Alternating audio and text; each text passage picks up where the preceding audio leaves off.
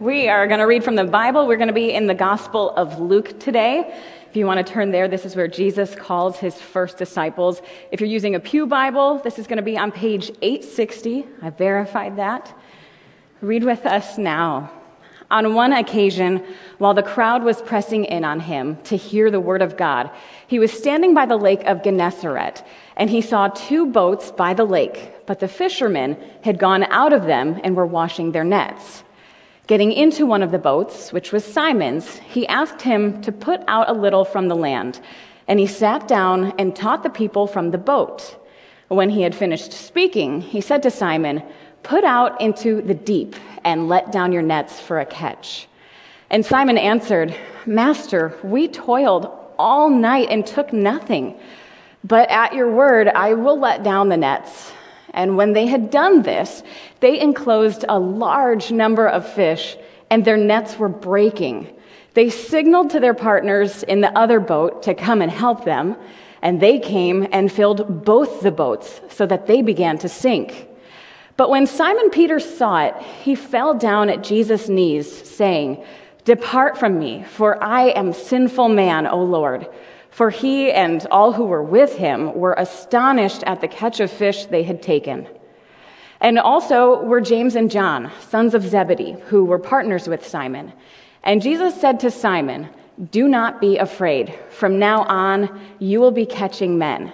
And when they had brought their boats to land, they left everything and followed him.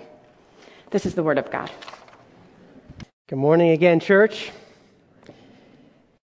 Every week we get to gather like this together is a sweet gift from the Lord. I hope you recognize that now more than ever. Last week we started our January series called Deeper. Deeper. This is a time of the year where many of us are thinking through goals and uh, aspirations for the new year. Maybe they're physical goals or vocational goals or spiritual goals. We simply want to help you think through what it looks like, what it means to live as a Christian in 2022, to grow deeper in our walk with Christ.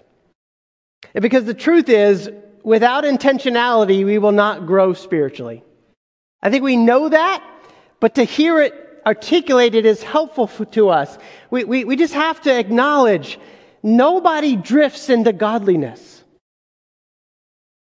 There is no autopilot for the Christian life. And so whether you're 5 or 25 or 65 or 85 or 105, there is no autopilot.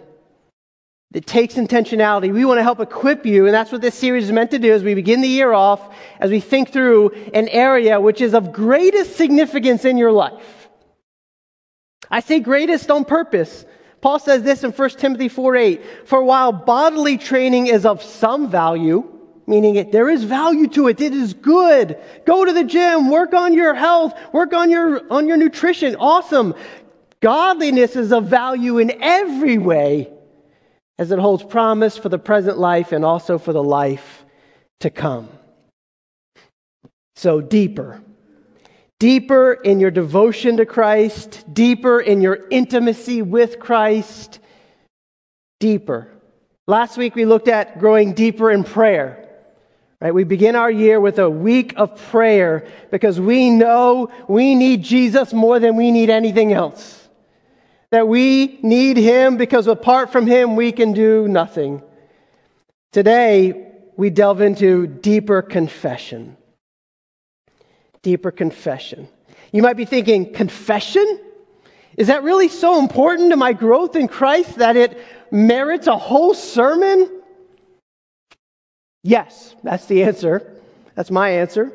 If you read the Bible, you'll find this recurring theme that that uh, this is the theme. If you read the Bible over and over, you find this theme that it, if you want to move forward in your relationship with God, it will often feel like you're moving backwards. If you want to move forward in your relationship, and I mean, whether you're, maybe you're not a Christian, you're like, I need to take a step toward Jesus, and maybe you're a Christian, you're like, I want to grow deeper in my walk. If you want to grow in your relationship with God, if you want to move forward, it will often feel like you're moving backwards. It's the upside down nature of the kingdom of God. Over and over, Jesus will say, if you humble yourself, if you lay yourself low, then I will exalt you. I, you will experience more of my grace. If you feel broken and crushed by life's circumstances, God says, then I give you a greater sense of my intimacy. If you want to follow Jesus, he says, you must deny yourself, die to self, take up a cross and follow him.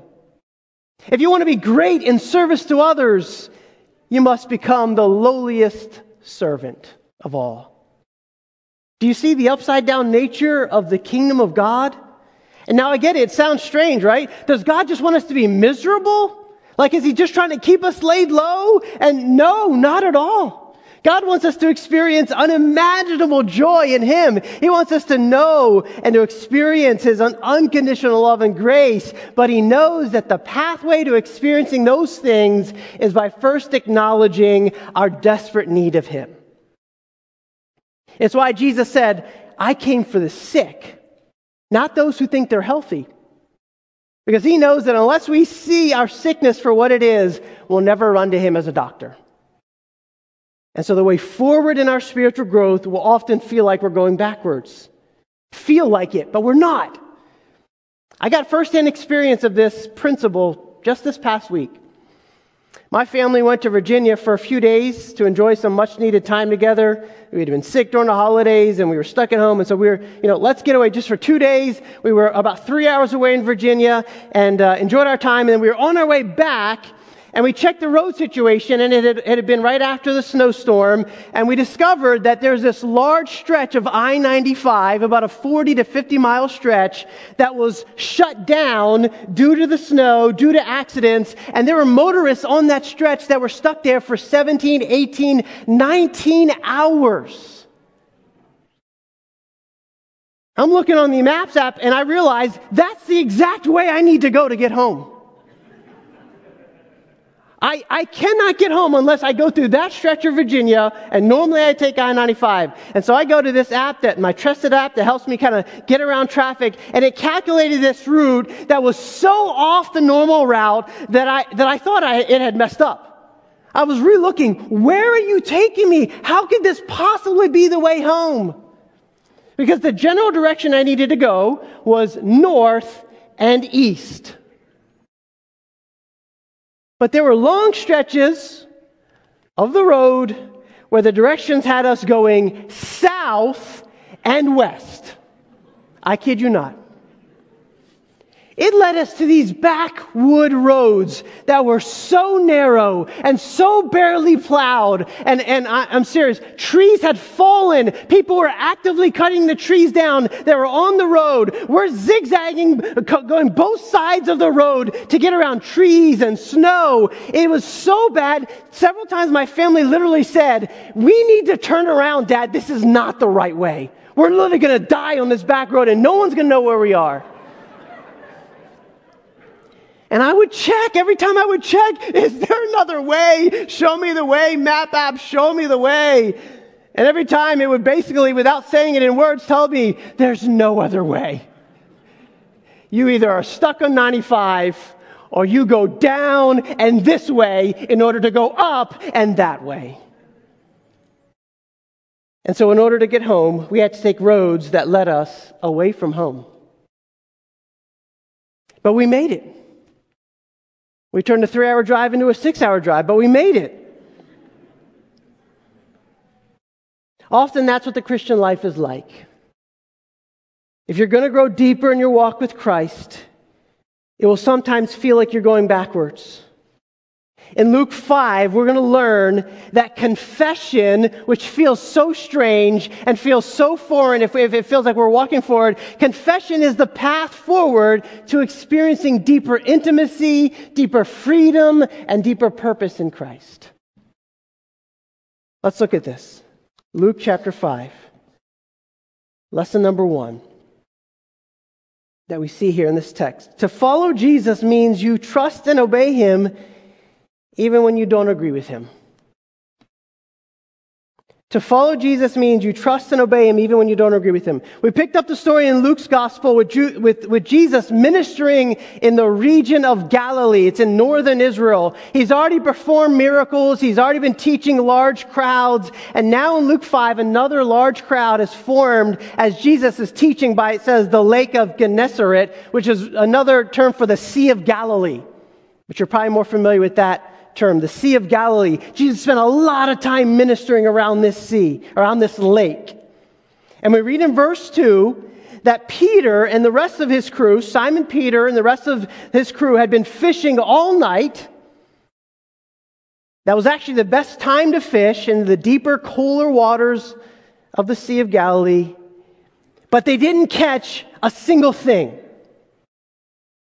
So please understand, these men have come in after being awake all night when everyone else was sleeping, and they're exhausted and they're discouraged. They weren't sport fishing. You get that, right? They're not like get, catching fish and being like, oh, look, I got the biggest one. All right, I let it go. No, this was their livelihood. They needed to catch fish in order to pay their bills, in order to survive. But after a bust of a night, they set out their nets that morning and the tackle so that it'll dry during the day. And it says that the crowd was so big as Jesus was teaching that Jesus asked Peter to borrow his boat Take me back out so I can teach from the boat. I need more space. They're crowding in on me. And he gets on the boat and he, and he gets out a little bit into the water and, and, and, his, and his voice would echo and reverberate through the water and it would help kind of amplify his voice. And so that's what Peter does. Peter obliges. I, I think he's listening to Jesus even, even though he's tired, he's frustrated, he's annoyed, but he's listening to Jesus. Back in chapter 4, verse 39, Jesus has already healed Peter's mother in law when she was ill. Peter has already witnessed the power and authority and the uniqueness of Jesus. But he is not ready for what Jesus is about to say in verse 4. Look at verse 4. And when he had finished speaking, talking about Jesus, he said to Simon, Put out into the deep and let down your nets for a catch. And Simon answered, Master, we toiled all night and took nothing. But at your word, I will let down the nets. You can hear some attitude in Peter's response, can't you? He's clearly annoyed. Listen, have you ever had someone who's inexperienced in your field try to tell you how to do your job?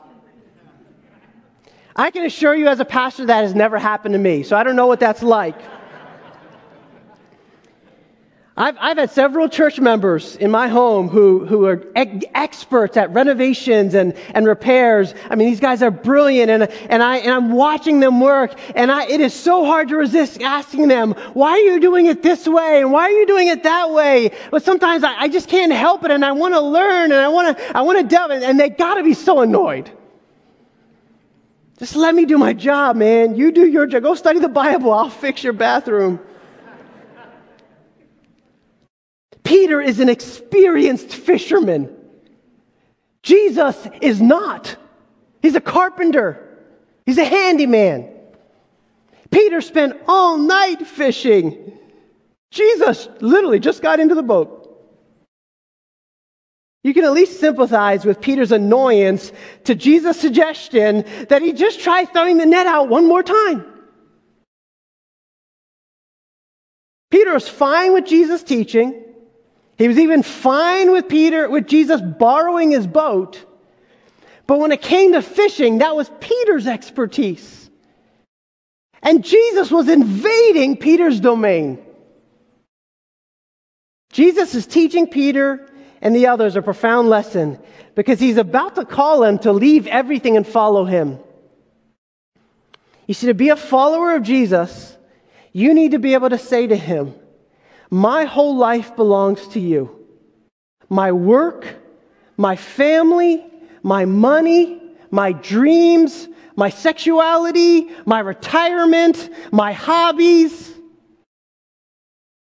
Is there something in your life that you would be annoyed if Jesus said, Give me control over that thing right there? Peter may have been annoyed. He may have questioned Jesus' understanding of fishing, but what does he do? He listens and he obeys.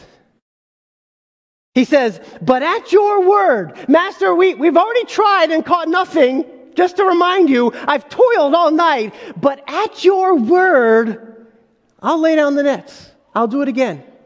I'm tired and I'm exhausted, and you know nothing about fishing, but at your word, I will do what you say. Have you ever been confused by some teaching in the Bible? Or have you ever flat out said, I don't like this teaching of the Bible? Jesus makes it clear right here to these newly called disciples who are going to follow him all the way to the cross. He makes it very clear the only reason that you need to trust me and obey me is simply because I said so. You might not think obeying God in this particular command or that particular teaching is very practical. You might think, that, you know what? If I live this out, it's going to annoy my coworkers. It might even cost me a friendship. It might even cost me a, my job to hold to this teaching of the Bible. But are you willing to say, at your word, Jesus, I will obey?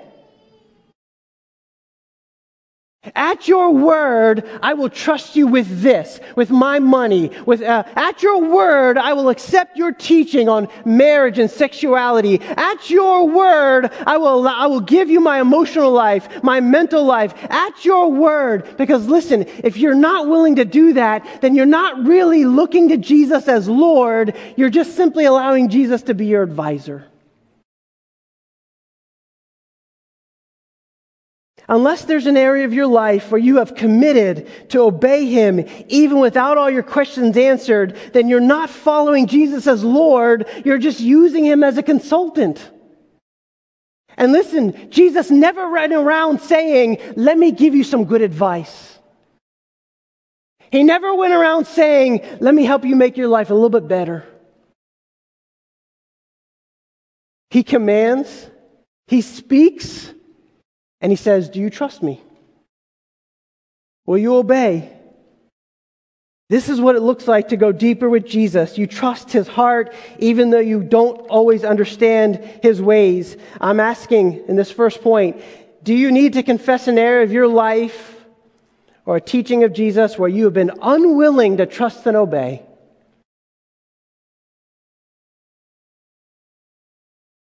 Lesson number two in light of God's holiness, you will increasingly feel the weight of your sinfulness. Back out they go for one more cast of the nets, it tells us. And what happened next was completely unexpected. As soon as the nets hit the water, they are brimming with fish, right? They get so full that it says the nets are breaking apart and the, these boats are sinking. These are 27 foot boats, seven foot wide, and they're bringing these nets in and the boats are literally starting to sink. I mean, clearly, this is not just beginner's luck for Jesus. Right? Don't you hate it? I, when I go fishing and you got new people and they go out and they're like, oh, look, I, I caught a fish. Wow, I don't even know what I did. This is not Jesus. Right? He had performed a miracle. The fish were nowhere to be found at night. And in this moment, Jesus supernaturally draws them into the nets. But what happens next is more surprising. Verse 8. But when Simon Peter saw it, he fell down at Jesus' knees, saying, Depart from me, for I am a sinful man, O Lord. Peter witnesses the miracle. But he doesn't just see the glory and majesty of Jesus, he sees his own heart. Isn't that interesting? Isn't it amazing that Jesus performs this incredible miracle And immediately Peter realizes that the point of the miracle is not the fish. The point is to teach him about who he is in light of who Jesus is. Peter's not the only one who sees the glory of the Lord and immediately is confronted with his own sin. He's not the only one. You might remember the prophet Isaiah gets a vision of the Lord, right? I saw the Lord, Isaiah 6, high and lifted up. And he says, and the angels were calling to one another, holy, holy, holy is the Lord of hosts. The whole earth is filled with his glory. And then you know how, how Isaiah responds? Immediately he says this, woe is me. For I am lost. I am undone. For I am a man of unclean lips, and I dwell in the midst of a people of unclean lips, and my eyes have seen the Lord, the King of hosts. Confession, repentance, and awareness of his own sin in light of God's glory. Job had the same experience right? After laying out chapter or chapter of his complaints of, toward God, if he's like, listen, if I could just get God in front of me, I could argue my case like in a courtroom. And Job's like, I would win. I have a strong case. And God shows up and is like, Job, you want to know who you're talking to? You want to know who I am? You want to know my ways? And he shows up in great power and splendor. And Job then immediately, immediately says this I had heard of you by the hearing of my ear, but now my eyes see you. Therefore, I despise myself and repent in dust and ashes. We need to understand seeing God in His holiness immediately makes us aware of our sinfulness. This is what happens to Peter. He sees the face of God in the person of Jesus Christ. He witnesses the kind of glory, and that gives him the clearest sense of his own sinful heart. And that's why he cries out to Jesus, Depart from me, leave, leave. I'm a sinful man. I don't I can't even be in your presence. This is Peter's confession. He is so overwhelmed by the sense of his own sin that he's real, he realizes, I'm not even worthy to be in the same boat as you, Jesus. And it's my boat. Peter understands that before him stands God. He's beginning to understand. Before him stands God in the flesh, holiness embodied. And what that draws out is the extent of his own depravity, his lack of holiness, his sinfulness.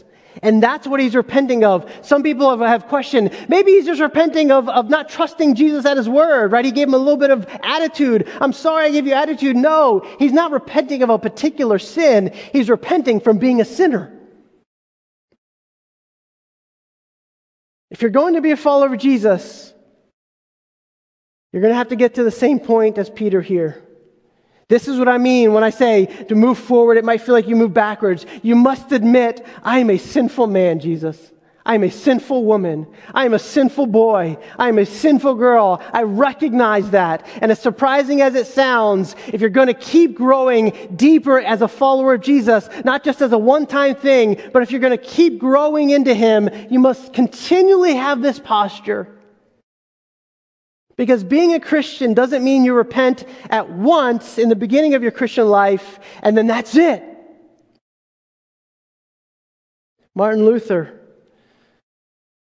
remember he nailed those 95 theses on the church doors in Wittenberg? That ignited the Protestant Reformation. He wrote 95 theses, 95 statements that he thought, this is what I need to share with the Pope. This is what's going to transform Christianity as we know it. And the very first one, here's what he wrote, quote, when our Lord and Master Jesus Christ said, repent, he willed the entire life of believers to be one of repentance. You see what he's saying? The Christian life is a life of repentance, a life of repentance simply means a turning around. The, the word in the Greek means a change of mind. It means you were going this way and you need to turn and go back a different way. I was going this way, which is a selfish way, which is a way just towards my own sin. Now I turn back to Jesus. I turn back to God. I turn back to the way that I, I know is the way to life. I, I'm willing to do that. That's repentance. The Christian life is where, it's, where we continually do that. We continually make that turn. You see, the deeper your awareness of sin, your own sin, the greater your experience of God's cleansing and transforming grace. We show this graph here often because it captures this lesson so well.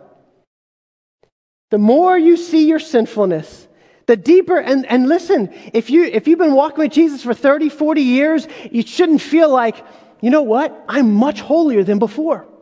I'm really thankful for that. You're, you're likely, if you're growing deeper in the way you should, you're likely experiencing new ways that your heart is sinning that you didn't even see before. And so, as you see your own sinfulness, as a deeper sense of it, what happens is, as you see God's holiness more and more, you see your own sinfulness, and that gap gets wider and wider, and it should feel almost like Peter, like, ah, what do I do? Or the Apostle Paul, who can save me from this life of death? But that's where the answer is right in the middle there. That's the cross. As you see God's holiness and see your sinfulness, the cross gets bigger and bigger. Your understanding of God's grace grows. Your experience of His forgiveness, of His freedom, of His transforming and cleansing grace grows and grows and grows. Uh, it's not that the cross gets bigger, it's your understanding of what the cross accomplished gets bigger and grows deeper. And that's how you appreciate Jesus more and more, even as you see your own failures, your own struggles. Which leads to the next lesson, which is vital on the heels of that lesson. Lesson number three your sinfulness invokes in Jesus' heart an irresistible and unrelenting love that draws him even closer. This is where it seems counterintuitive. Here's the danger of having our sin exposed.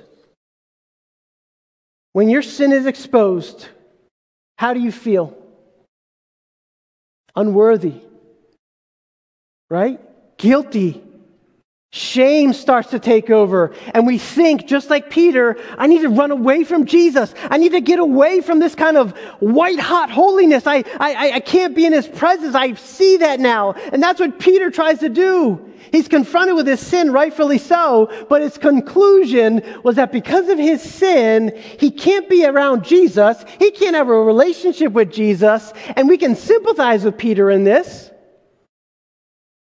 When you and I see sin for what it is, a rejection of God and a treasuring of some idol more than God, it is only natural for you and I to feel like, well, I don't deserve to be in God's presence today. Maybe another day, we'll try again tomorrow, but today I'm done. This week I'm done. I've blown it. You might even use scripture to back that, kind of to fuel that, that thinking, right? God can't be in the presence of sin. I'm a sinner, so he can't be in my presence. So I'm, I'm, I'm done. I'm alone. But what you're missing in that thinking, in that moment, is something massively important. Listen to me. Your sin is the very reason Jesus came down. He came to bring you close to God by dying on the cross for your sins. He came to restore your relationship to God in spite of your sins. That's why we read earlier the gospel proclamation. If we confess our sin, He's faithful just to forgive us and cleanse us. He wants us to be restored. We think our sinful hearts repulse Jesus and drive Him away, when in fact our sinful hearts, as Christians, are what evoke the greatest compassion and the greatest love in Jesus, compelling him to draw even closer to us. Do you realize that? Do you understand that? How does Jesus respond to Peter in Luke 5 when he says, oh, Depart from me, I'm a sinful man? Does Jesus say, Peter, you're actually right. You're a dirty, rotten scoundrel. Get out the boat, man. No. Notice what he says. Verse 10 And Jesus said to Simon, Do not be afraid. Do not be afraid. From now on, you will be catching men. Don't you love that? I not only won't depart, I literally came down for, for you to confess that. I literally came, I'm going to die for you to, for, to, to do the very thing I'm about to tell you. Don't be afraid. I'm not only going to not depart, I'm going to draw closer to you. I'm going to give you a new calling, Peter. I'm going to give you a new calling, Christian. I'm going to give you a new identity rooted in me. You'll be catching men, not fish. You'll be doing something brand new because of me, for me, me working through you. This is the essence of grace. God loving us when we least expect it and least deserve it. We need a renewal of our hearts and minds to understand this to understand how Jesus sees us and how he responds to our confession of sin. Yes, our, our sin hurts his heart. It, there's no question about it. But the deeper we go into our relationship with Christ, the more conscious we are of sin, it will actually drive Jesus closer and us closer. This is what happened to Peter. This is exactly what happened to Peter. Peter spent three years with Jesus as a disciple, witnessing miracles, listening to his teaching, experiencing God's glory. But Peter also blew it many times. One time he rebuked Jesus and said, Jesus, uh, you're kind of crazy, dude, because you're predicting your own death. And Jesus was so upset, he called, he called Peter Satan. Get behind me, Satan. You don't know what I'm talking about. When Jesus was arrested, Peter's cutting off some guy's ear, trying to save Jesus, thinking he's going to be the hero. He even denies knowing Jesus three times. Here's a man who has been confronted with the depth of his own failure repeatedly. But there's this interesting account in John chapter 21 Luke 5 is the beginning of the calling of Peter as a disciple. You go to the end of the Gospel of John, and there's this interesting parallel to Luke 5. Jesus has already died, and he's already risen from the dead. And what does Jesus do? You think he's now the resurrected king. Where does he go? He goes after Peter right after he denied him. He literally pursues Peter. And where's Peter? He's on the same Sea of Galilee and he's doing the same thing he used to do. He's fishing. After Jesus died, Peter gets fed up. He's like, Come on, guys.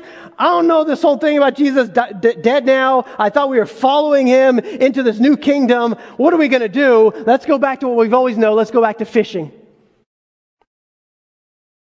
And Jesus, from the shore this time, as Peter and the others are on the boat, he calls out to Peter and they can't recognize who it is. And he goes, Hey, friends, have you caught anything?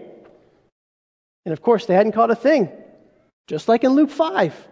Nothing, no fish. And Jesus says, Cast the net on the right side of the boat and you'll find some. And they do it. And you know what happens in John 21? immediately their nets are overflowing, just like in Luke 5. And Peter puts it all together much quicker this time, and he realizes that that's no stranger. That, that's Jesus. He, he's back. He's alive. I know, I know the only person who can do this is the King of Kings, the Lord of Lords. That's Jesus. I, I thought he was dead, but I see it now. That's him resurrected. And you know what Peter does? He doesn't say, Oh, I can never see you, Jesus. Depart from me. You know what Peter does? He gets in the water and he swims to Jesus on the shore. Depart from me in Luke 5. Jesus, I need to be near you in John 21. What changed? What changed? He's a, here's a man who's still deeply aware of his own sin and failures. But something changed. His understanding of the gospel has changed. He is more deeply aware of Christ's heart towards sinners and failures. And so instead of shrinking back, he jumps in. He wants to be near Jesus, and Jesus is there because he wants to be near Peter. You see, the more we know of our sin, the more we know of Jesus, the more we'll actually run to him because we know that he's been running to us. He's the Father in Luke 15 who, when we come back, when we confess, when we admit wrong, He runs and, and, and wraps His arms around us and throws a party. And we're like, no, no, no, no, I'm dirty. And, I, and He's like, don't, I, I don't care. I'm going to make you clean. Let me ask you when you feel like you have blown it bad, when you yelled at a family member or clicked on that website, when you feel like you're a failure, when you're holding that grudge and you realize, man, why am I treating my spouse so meanly? Why am I treating my child? Why am I treating my parent or in law? Does that guilt drive you away from Jesus or toward Jesus? Does it make you say, I need Jesus now more than ever? I need to run to him because I know his heart toward me in this moment is not filled with condemnation, but love and grace. Or does it push you away from Him, push you away from the church, push you away from His word and prayer? Does your sin drive you to Him or away from Him? And your answer to that question will reveal your understanding of the gospel. I've been reading this old book uh, written by one of the Puritans. His name is Thomas Goodwin. He was a pastor. He wrote this book in 1651, so it's a little bit dense, but it's so rich. And he says this towards the end of the book, this incredible claim. Quote, the glory, listen, just try to listen closely. The glory and happiness of Christ are enlarged and increased still as his members come to have the purchase of his death more and more laid forth upon them. So as when their sins are pardoned and their hearts are more sanctified and their spirits comforted, for he is the more glorified by it. Yea, he is much more pleased and rejoiced in this than they themselves can be. And this keeps up in his heart his care and his love unto his children here below to water and refresh them every moment. You see what Goodwin is trying to say? He's saying that it actually brings God greater glory. It brings Christ greater happiness when we go to Him to have our sins pardoned, to have our sufferings comforted. It brings Him greater joy and honor than even us in our freedom, in our forgiveness. Meaning He's not just there going, all right, I'm going to let you have it one more time. I'm going to give you forgiveness. He's actually waiting. He, he's bursting to give you that kind of love and grace. Your sinfulness evokes in Jesus' heart an irresistible and unrelenting love that draws him closer. And finally, lesson four the love of Jesus will keep changing you so that eventually nothing becomes more precious to you than him. Look at verse 11. And when they had brought their boats to land, they left everything and followed him.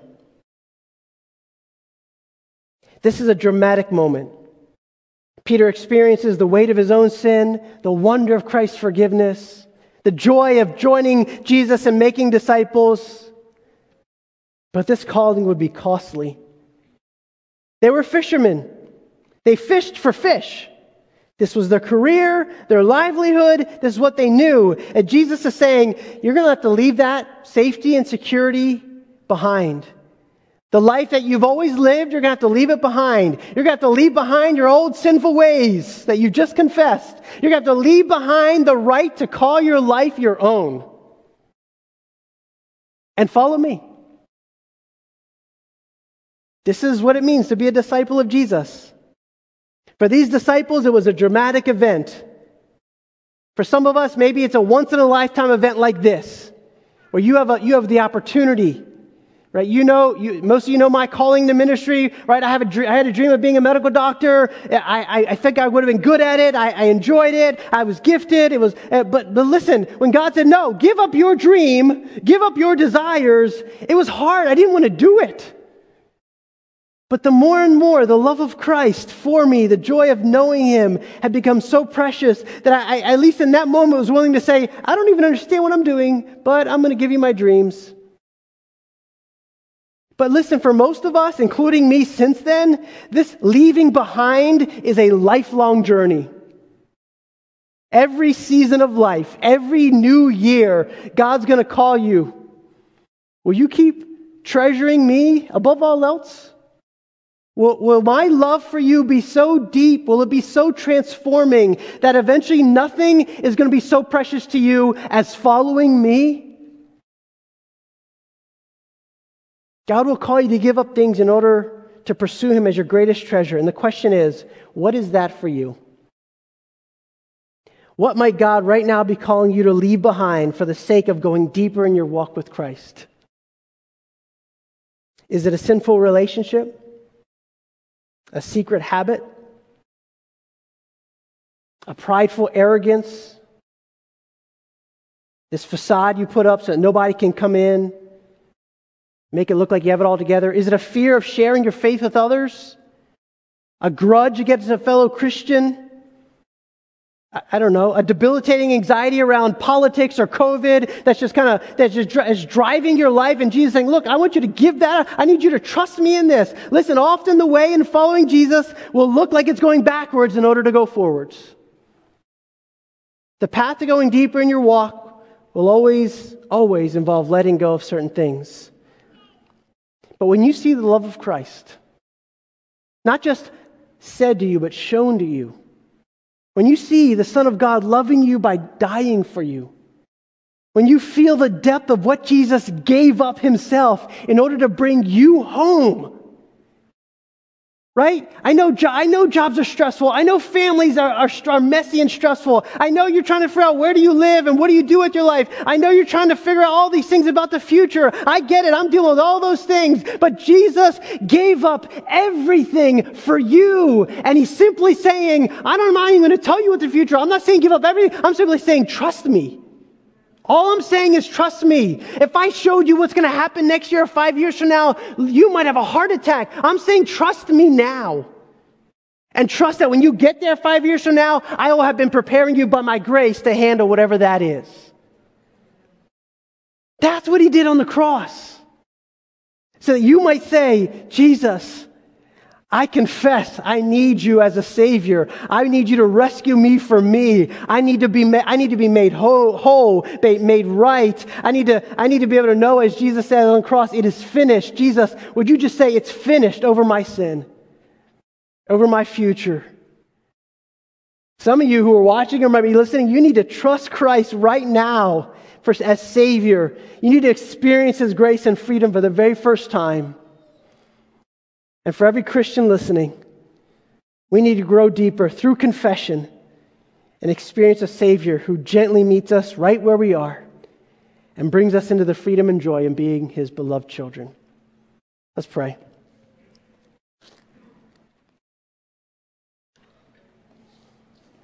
Father, we need you. Through your Son Jesus, we need you. By your Holy Spirit, right now, we need you.